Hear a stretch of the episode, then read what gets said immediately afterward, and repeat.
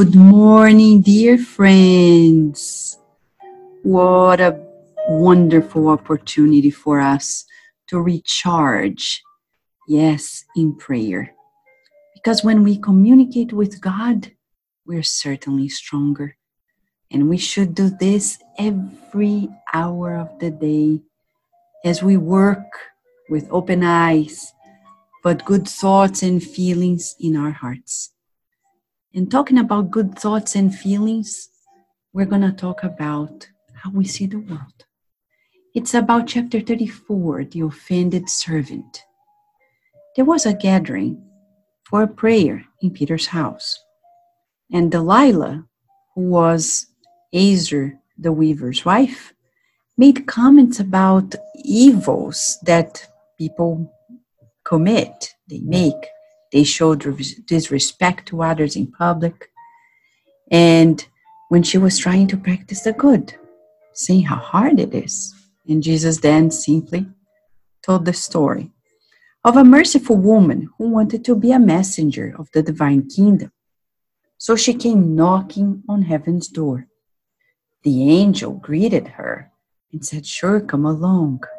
And please do the following go to that tavern, and there are two careless good men who got drunk and they need help. The next day, however, the messenger reappeared in tears, explaining to the angel that she was unable to do what he asked because the place was full of gamblers exchanging obscene and cruel words. And she went from scenario to scenario.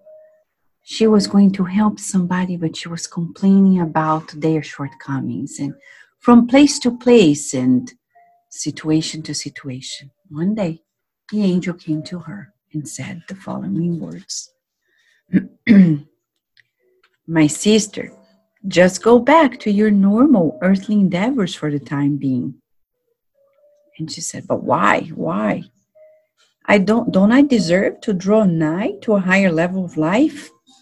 And the angel replied, Your eyes are full of will will, ill will, are full of ill will. And in order to serve the Lord, the servant of the good corrects offenses lovingly, silently, without being offended personally. Because for every situation, she was feeling like she was taking offense. It was then that it became very, very hard for her to step up to be upgraded. Jesus made silence and finalized by saying,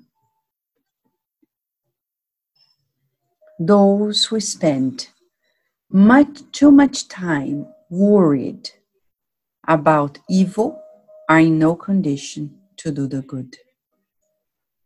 Everybody was mesmerized by the story.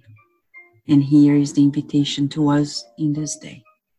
Yes, life is not simple on earth. You want to help, and it's not easy, breezy, lemon squeezy. No, it's hard, but we can't take it personally. People do what they do, not because of you, not because of me, but because they are who they are. We are who we are, and we want people to also give us a break. So let's give people a break and seek the good in them. How about if we pray now? To adjust ourselves to this way of being and feeling.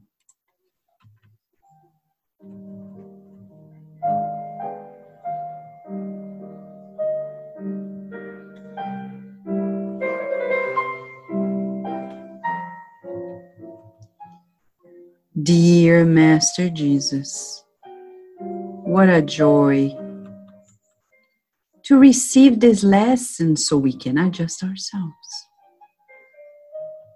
You are coaching us to better days, better lives, and we rejoice with you. We want to thank you for embracing us and guiding us, for never letting us down to our own selves. You are always so creative in inviting us to the new, new virtues. New virtues, new attitude, new feelings, new thoughts, new words.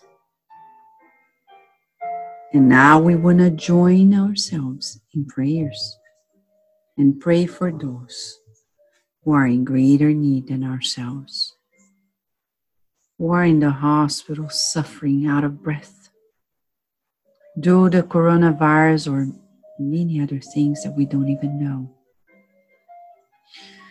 We pray for the newborns and their parents, their mothers, that they feel welcomed to a new day, believing that God is caring for all of them.